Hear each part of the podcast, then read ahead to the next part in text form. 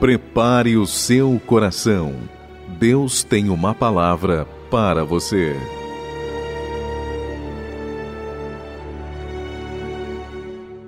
Aqui em Atos dos Apóstolos, capítulo 7, no versículo 9, nós vamos ver o Espírito Santo, através da vida de Estevão, fazendo um breve resumo de toda a história bíblica até aos dias do nosso Senhor e Salvador Jesus Cristo.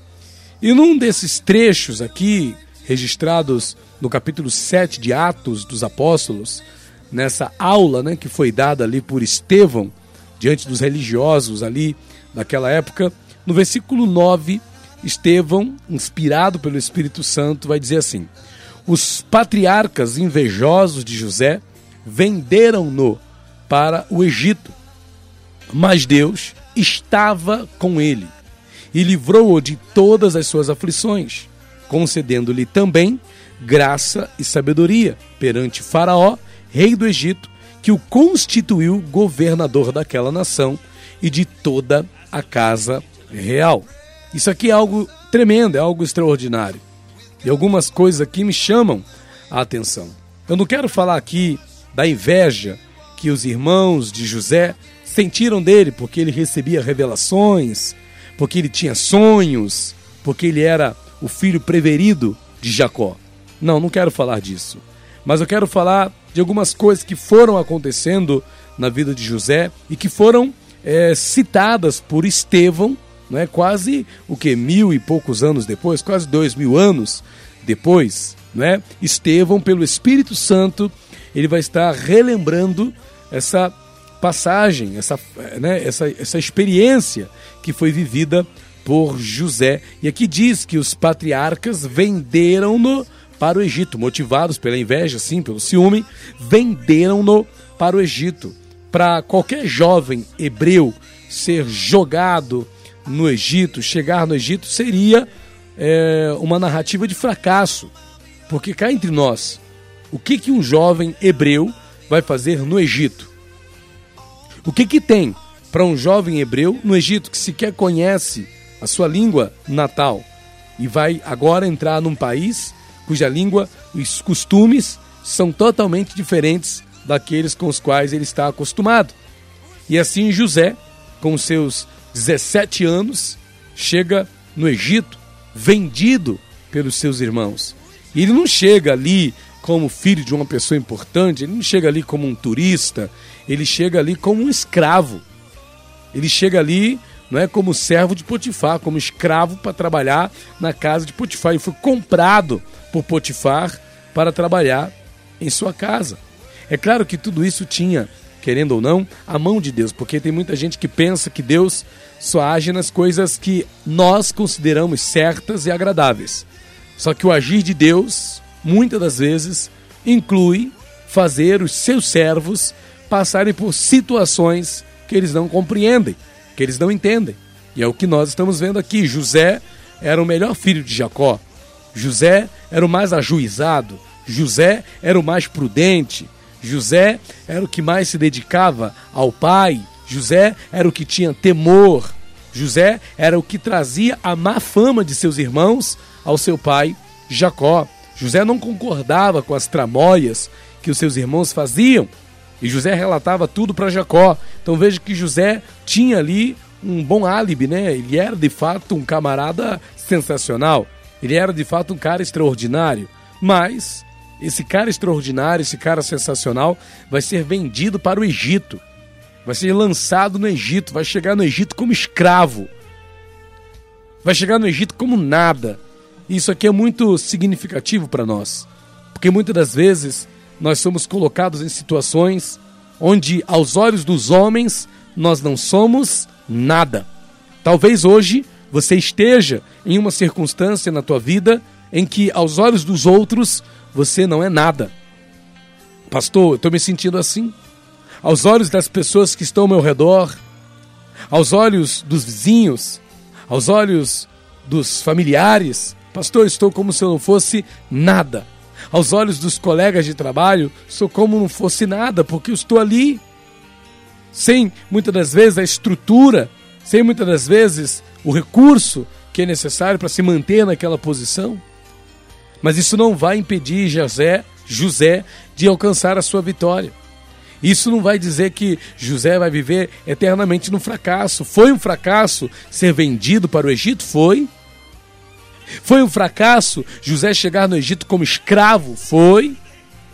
Foi um fracasso José passar por todas aquelas situações ali na casa de Potifar e acabar lançado em uma prisão? Foi fracasso? Foi fracasso. Mas por trás de todo esse fracasso, Deus tinha um propósito. Por trás de todo aquele fracasso, Deus tinha um propósito. Foi um fracasso Jesus morrer na cruz do Calvário. Para muitos, foi um verdadeiro fracasso. O Filho de Deus pendurado entre o céu e a terra, entregando sua vida, derramando cada gota do seu sangue para salvar miseráveis pecadores como eu, como você. Alguém pode pensar, poxa vida, que doideira, que loucura fazer isso. Jesus foi exposto àquela situação, assim como José, vendido para o Egito, Jesus foi vendido para a cruz, para salvar a mim, para salvar a você, para salvar a cada um de nós dos nossos pecados e nos dar direito a desfrutar da vida eterna. Mas veja que José, vendido para o Egito, ele não vai chegar lá no Egito como um derrotado. Ele não vai chegar no Egito como um fracassado.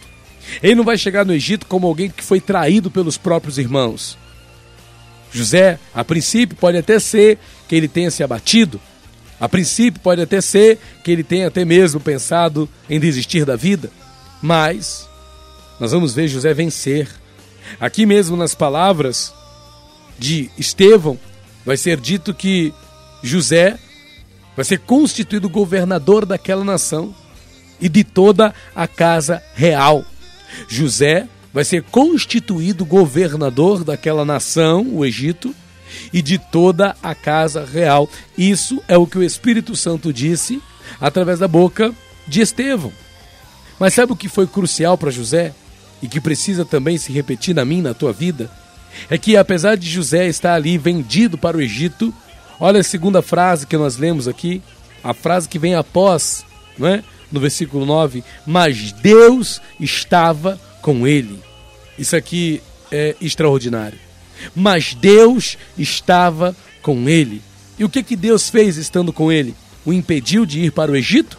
Não, era necessário que ele fosse para o Egito. O que Deus fez então se estava com ele e não o impediu de ser lançado no cárcere? Porque era necessário que ele passasse pelo cárcere.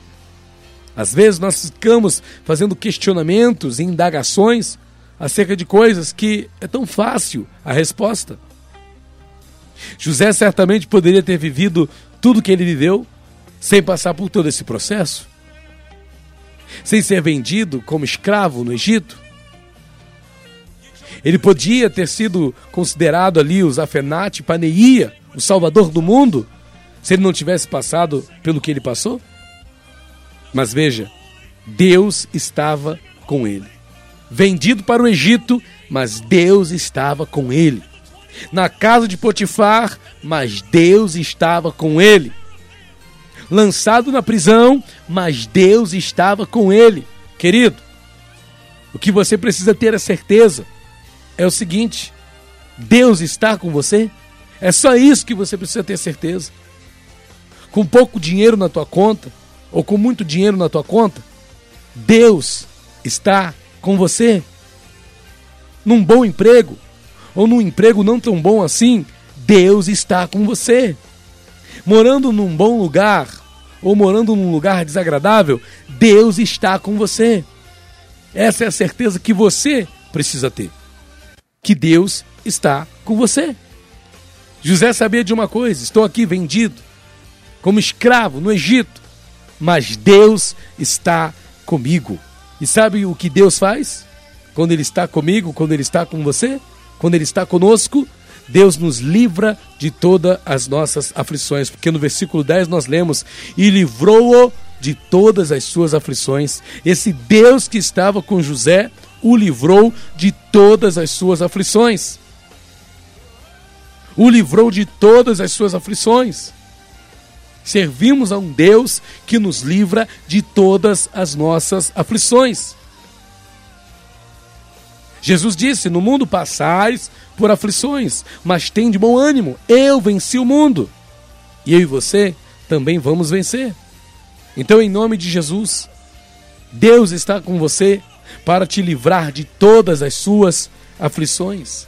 E olha o que mais, concedendo-lhe também graça e sabedoria perante Faraó.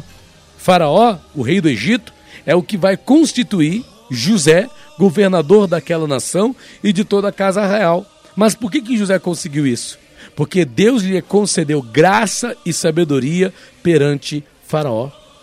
Deus lhe concedeu graça e sabedoria perante Faraó. Uma das coisas mais maravilhosas que Deus pode fazer é nos conceder graça e sabedoria perante pessoas que podem ser instrumentos de Deus para nos abençoar perante pessoas que podem ser instrumentos de Deus para nos promover em alguma situação, em alguma circunstância pela qual nós possamos estar passando. E é por isso, meu irmão, que mesmo vendido para o Egito, mesmo passando por circunstâncias e situações que você não entende, continue fazendo a tua parte para que Deus seja contigo. Porque se Ele for contigo, ele vai te livrar de todas as suas aflições. Se Ele for contigo, Ele vai te conceder graça e sabedoria perante aqueles que podem te abençoar, perante aqueles que podem te ajudar a romper, a vencer e a conquistar o que Deus tem para a tua vida. Então, em nome de Jesus, independente das circunstâncias que você está experimentando hoje na tua vida, faça questão de uma coisa: de ter Deus com você Pastor, eu faço questão de uma coisa, de que de ter Deus comigo é o que você precisa. Mas Deus estava com ele. Mas Deus estava com ele. Não importa se Deus te vende. Ah, fui vendido para o Egito, isso não importa. Ah, me lançaram na cova dos leões, não importa. Ah, me lançaram numa fornalha de fogo aquecida sete vezes, isso também não importa. Sabe o que importa? É se Deus está com você.